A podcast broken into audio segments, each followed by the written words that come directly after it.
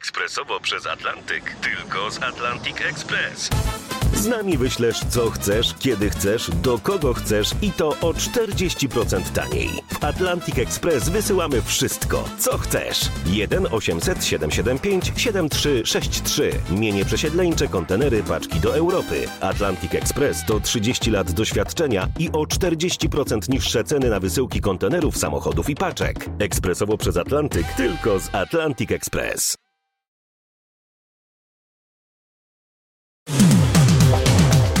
To podsumowanie dnia środy 10 lutego. To był w prywatnych mediach dzień protestu pod hasłem Media bez wyboru. Większość dzisiejszego podcastu poświęcę próbie wyjaśnienia o co chodzi w ostrym sporze o nowe przepisy, które mają nałożyć dodatkowe podatki na media. Poza tym będzie o szczycie Europy Środkowo-Wschodniej i Chin, o zatorze lodowym w Płocku, a także o Bocianie, który chodził na przystanek autobusowy. Michał Zieliński, zapraszam. Szereg nadawców dzisiaj nie nadawało albo nie publikowało, protestując w ten sposób przeciwko zapowiedzi wprowadzenia nowego podatku, nazwanego przez rząd składką od reklam. Radio RMF FM i nasz portal informacyjny RMF24.pl też brały udział w akcji. Nie było faktów na antenie przez kilka godzin, ani informacji na naszej stronie w internecie o co chodzi w proteście. Najogólniej przybliży to teraz nasz dziennikarz Tomasz Skory. Na pewno nie o niedostarczanie odbiorcom informacji, bo przecież to podstawowa funkcja mediów i z tego nie zamierzamy oczywiście rezygnować. Dziś jednak najpierw ostro ją ograniczyliśmy, a teraz wyjaśniamy. Chodziło o pokazanie, jaki mielibyśmy do dyspozycji zestaw informacji, gdyby nie niezależne media. Jak wyglądałoby relacjonowanie wydarzeń bez tych, którzy codziennie pokazują niespełnione obietnice, czasem kłamstwa, czasem afery, a czasem tylko rzeczy kłopotliwe i niewygodne dla władzy. Dodajmy od razu każdej władzy, nie tylko obecnej, ale też byłej i przyszłej. Rola wolnych mediów polega bowiem na jej kontrolowaniu w imieniu i dla dobra obywateli, a na pewno nie na kontrolowaniu mediów przez władzę, do czego stara się właśnie ekonomicznym przymusem doprowadzić rząd. Akcja, w którą włączyła się niemal cała niezależna prasa, pokazuje nie tylko jak mdłe, ale też jak bardzo wprowadzające w błąd mogą być wiadomości z jednego źródła, akceptowane i przygotowywane przez rządzących. Innych dziś właściwie przecież nie ma. Nazwa media bez wyboru tak naprawdę opisuje stan, kiedy to obywatel nie ma wyboru. Jak dziś i przed tym właśnie media starają się ostrzec. Ministerstwo Finansów jest otwarte na dialog z przedstawicielami mediów, poinformował resort. Rzecznik rządu Piotr Miller oświadczył, że rozwiązania proponowane w projekcie stosowane są w wielu krajach na świecie, m.in. we Francji czy w Belgii, i że obejmują gigantów internetowych oraz wielkie firmy medialne. Finalny projekt zostanie przedstawiony po zakończeniu konsultacji, dodał Piotr Miller. Rząd przekonuje zatem, że w tym nowym podatku medialnym chodzi przede wszystkim o uderzenie w cyfrowych gigantów. Wielkie firmy takie jak Google, Facebook, Amazon, które mają siedzibę w Stanach Zjednoczonych i które e, zręcznie lawirując pomiędzy poszczególnymi krajami unikają płacenia podatków od krociowych zysków. Jednak zdaniem medioznawcy i prawnika profesora Jędrzeja Skrzypczaka skuteczność opodatkowania tych cyfrowych gigantów na razie stoi pod znakiem dużego zapytania, e, a na pewno e, wiadomo, że zapłacą działające w Polsce media tradycyjne. Powiedzmy uczciwie, że w Unii Europejskiej też prowadzone są prace nad podatkiem cyfrowym. Tyle tylko, że powiedzmy o co chodzi w podatku cyfrowym. Chodzi o to, żeby zapłaciły ten podatek największe korporacje prawa amerykańskiego, takie jak Facebook, Google, które płacą podatki w Stanach Zjednoczonych, a nie w Europie. To tutaj tak nie będzie? Tej opłaty te największe koncerny no właśnie, nie zapłacą? No być może też zapłacą, znaczy na pewno zapłacą, tak się wydaje, chociaż z tym poczekajmy, bo pytanie, jak to zostanie wyegzekwowane. Natomiast na pewno uderzy w wydawców, nadawców redakcji, które są w Polsce. I to też dodajmy, że ten projekt nie idzie tylko w kierunku takiej opłaty, jeżeli chodzi o internet, ale chodzi również o reklamę konwencjonalną w mediach tradycyjnych, ale... Nie tylko w mediach tradycyjnych, bo to też, jak czytam projekt, dotyczyć będzie chociażby reklamy outdoorowej, tak? kin i tak dalej. Czyli tego, co widzimy na ulicach. No, ale w jakich krajach funkcjonuje podobne rozwiązanie prawne? Na przykład na Węgrzech. Ale także podatki od cyfry, czyli takie podatki cyfrowe, wprowadzane są rzeczywiście i we Francji, i Hiszpanii, i w Wielkiej Brytanii, Czechach. Tylko tyle, że powiedzmy, że znowu diabeł tkwi w szczegółach. Takie rozwiązanie, o którym tutaj rozmawiamy, podobne, zbliżone, jest funkcjonuje na Węgrzech. No tak, bo słyszy pan hasło, że ta nowa opłata zaorze część przynajmniej mediów w Polsce. I na to na przykład wiceminister kultury Jarosław Selin portalowi w polityce.pl mówi tak.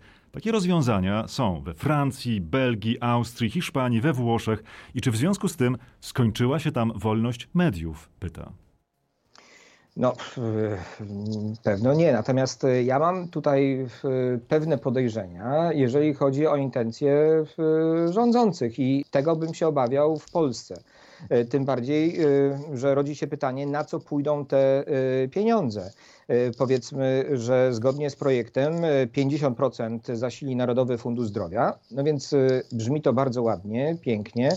Będziemy walczyć z pandemią. 30% 15% na Narodowy Fundusz Ochrony Zabytków. I 35%? E, I 35% e, Fundusz Wsparcia Kultury i Dziedzictwa Narodowego w obszarze mediów. I tu autorzy e, tego projektu mówią, no właśnie, część pieniędzy, czy jedna trzecia tych pieniędzy wróci de facto do mediów. No tak, tylko pytanie, do jakich mediów? A do jakich wróci? No to zapytajmy decydentów. A kto będzie decydował o tym, kto te pieniądze otrzyma z powrotem?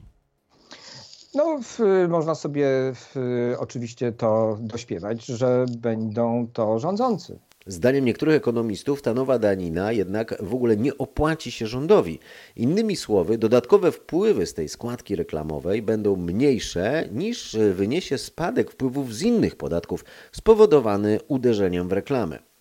Taki argument, który przytacza choćby Business Center Club, stawia pod znakiem zapytania ekonomiczny sens wprowadzania tej daniny, szczególnie jeśli założymy jednocześnie, że nie uda się efektywnie opodatkować cyfrowych gigantów. O co w takim razie chodziłoby rządowi? O politykę i możliwość osłabienia i łatwiejsze przejęcie mediów niekontrolowanych do tej pory przez władzę.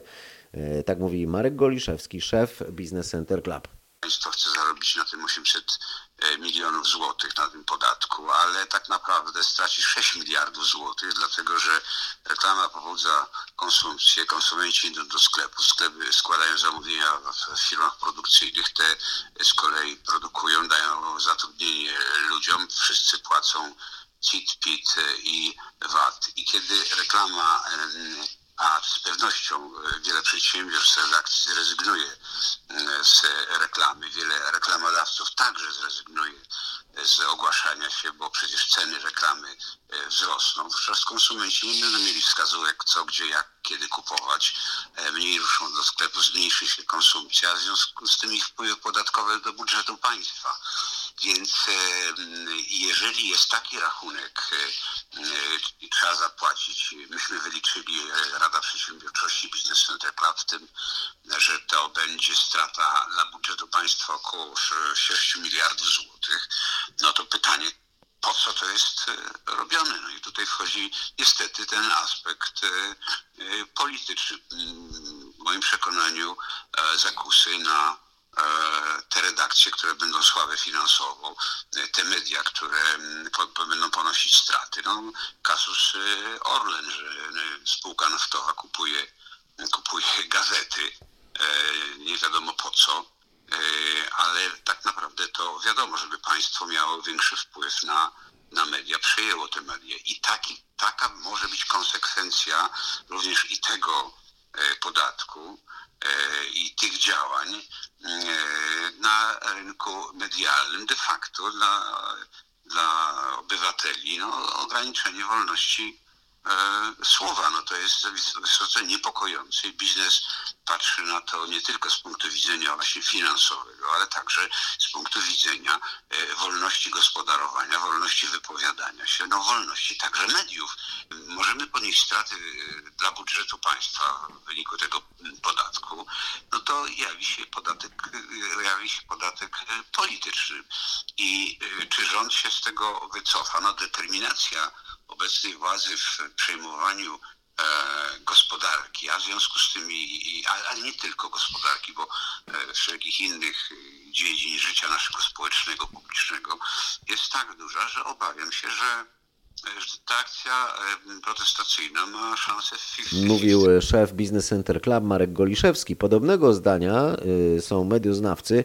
Nowe obciążenia dla niezależnych mediów mają je osłabić, a może się okazać, że część będzie musiała zmienić właścicieli, y, mówi profesor Maciej Wiele Mrozowski. z nich popadnie w bankructwo albo sprzeda się za psie grosze komuś, kto ma dojścia do rządu i w zamian za pozytywną propagandę będzie miał jakieś wpływy dodatkowe z reklam koncernów rządowych. Tak mi się wydaje cel strategiczny. Wszystko inne jest przykrywką. Ekonomiczny interes państwa jest żaden, zwłaszcza, że wczoraj przecież pan premier Morawiecki wygłosił autolaudację na konferencji, jak to Polska jest właśnie zieloną wyspą, cudownie nam się powodzi, więc nie ma kryzysu, jest stały wzrost dochodów. Inny medioznawca, profesor Tadeusz Kowalski, mówi z kolei o obawie, że nowe regulacje osłabią pluralizm w mediach, co nie posłuży odbiorcom. Sytuacja zbliżona do tej, z którą mamy do czynienia na Węgrzech, gdzie w zasadzie pole wyboru w sensie jakości i wymowy e, informacji czy też publicystyki jest dość jednoznacznie e, przyporządkowany e, grupom rządzącym.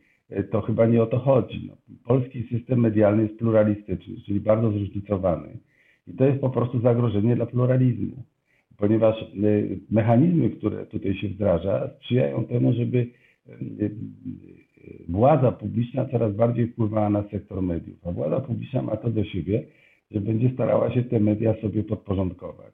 W związku z czym z punktu widzenia odbiorców to będzie zubożenie możliwości wyboru. Rozumiem, że pan nie wierzy w Fundusz Wsparcia Kultury i Dziedzictwa Narodowego w obszarze mediów, do którego ma trafiać 35% z tego podatku i potem będzie redystrybuowane z powrotem do mediów. Znaczy sam mechanizm w ogóle jest moim zdaniem idiotyczny, ale już pomijam mechanizm, bo o tym, jak będą wydatkowane te środki, będzie decydowało pięciu urzędników.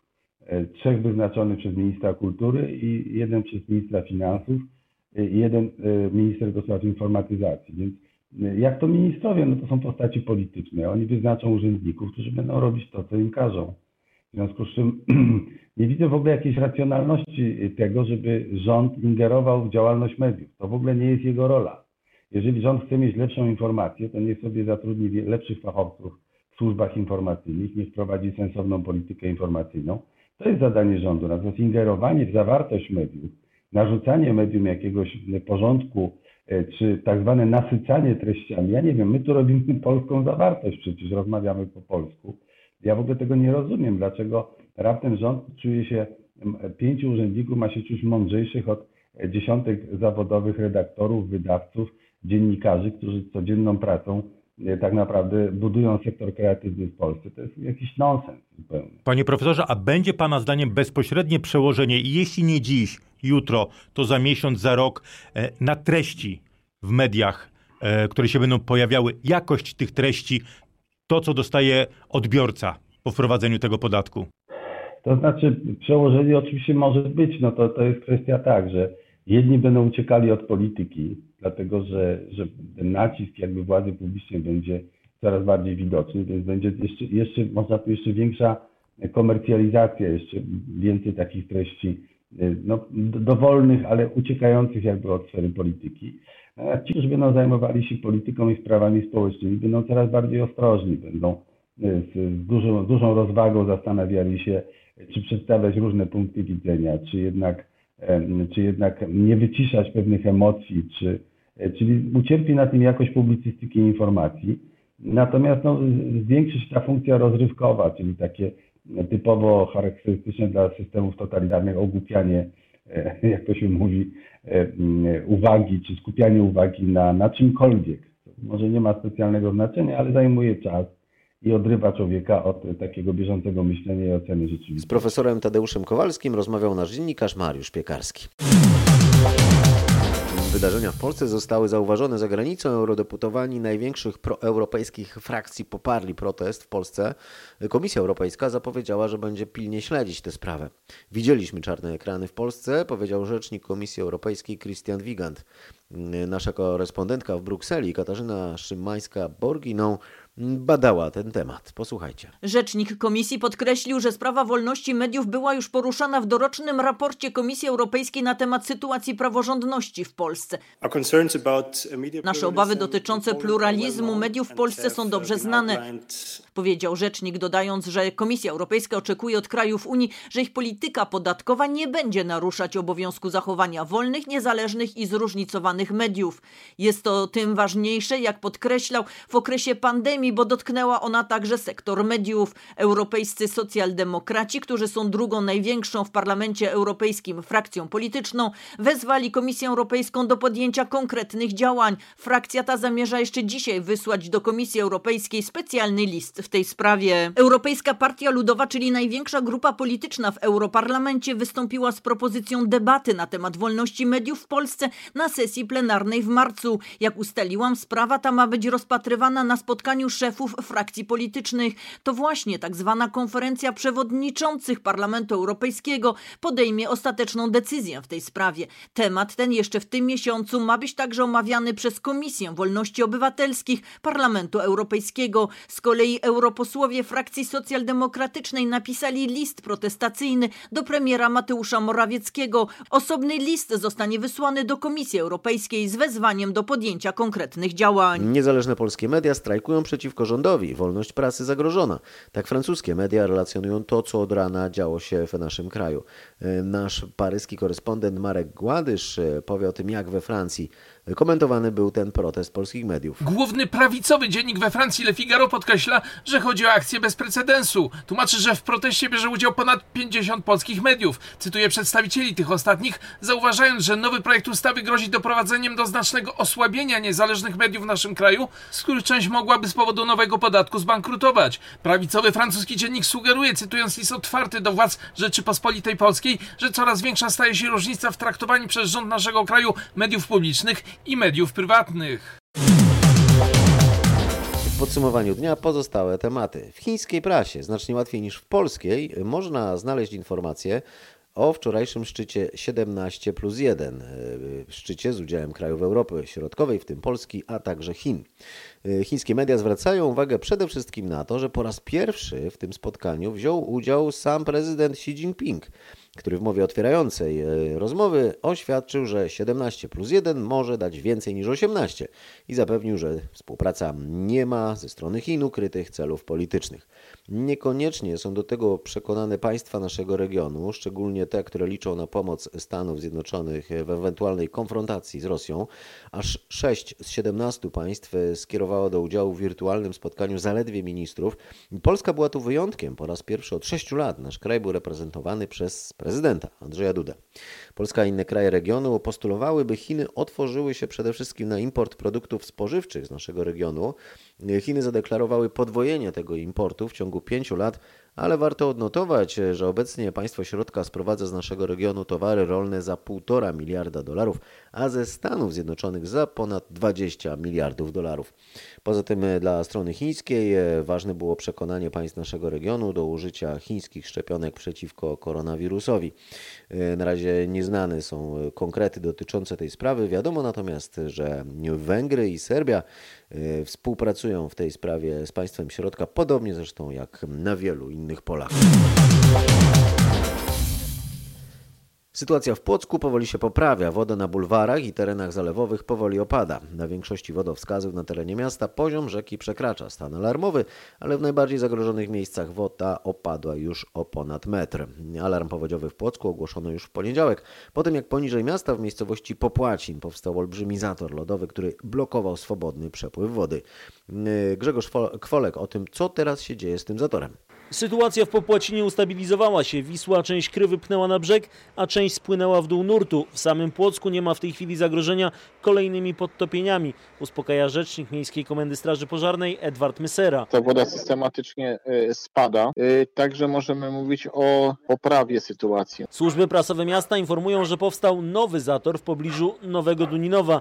Przez spiętrzenie lodu zalana jest droga krajowa nr 62. Policja zorganizowała objazdy dla kierowców. Strażacy opanowali pożar archiwum miasta Krakowa. Z ogniem walczyli od sobotniego wieczoru. Prokuratura wszczęła śledztwo pod kątem umyślnego spowodowania pożaru, informuje nasz krakowski reporter Marek Wios. Strażakom udało się opanować i zlokalizować pożar po tym, gdy wyburzyli kolejne ściany w magazynach, w których przechowywane były akta. Dzięki temu można było użyć większej liczby prądów wody i środków gaśniczych, mówi Bartłomiej Rosiek z krakowskiej Straży Pożarnej. Pożarową sytuację mamy opanowaną. Liczba strażaków cały czas y, jest 100 y, strażaków na miejscu, jest rotacja, prawda, strażacy się wymieniają. Śledztwo prowadzone jest pod kątem umyślnego spowodowania pożaru. To dlatego, że zarzewia ognia pojawiły się w kilku miejscach, mówi prokurator Janusz Hnatko.